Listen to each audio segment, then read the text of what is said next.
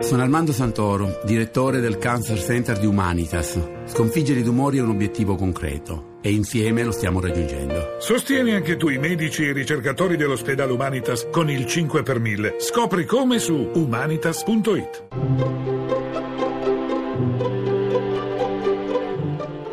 Il pensiero del giorno.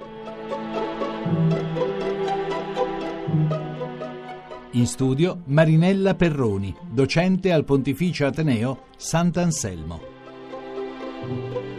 Ho letto su una rivista curata dalle suore comboniane, a conclusione di un editoriale dedicato alle diverse conquiste che negli ultimi 70 anni hanno segnato la lunga marcia delle donne verso il raggiungimento di alcuni diritti fondamentali, una frase importante. Noi donne conosciamo la fragilità dei nostri diritti ma altrettanto bene siamo coscienti della grandezza dei nostri orizzonti. La fragilità dei diritti è comprovata dalla storia delle donne, che avanza e retrocede in modo carsico e a momenti di grande emancipazione fanno seguito momenti di pauroso regresso, perfino della memoria. La questione più importante ancora però è quella della grandezza degli orizzonti. Oggi, infatti, è proprio della carenza di orizzonti che soffre il nostro povero mondo, a cui è stato rotto il giocattolo di un consumismo senza freni né regole. Le donne, è vero, sono ancora capaci di tracciare qualche orizzonte, perché sperimentano che dietro la retorica della differenza sessuale si nascondono in realtà disuguaglianza e asservimento. La mancanza di prospettiva e di lungimiranza affligge però ormai tutti indistintamente.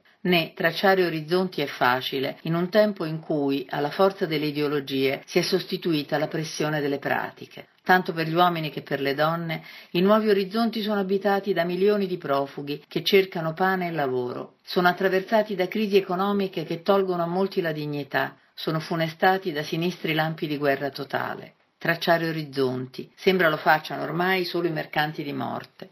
Abbiamo bisogno di uomini e donne che dai margini della storia e della cronaca quotidiana ci insegnino di nuovo a sperare e soprattutto a riconoscere i nuovi segni dei tempi.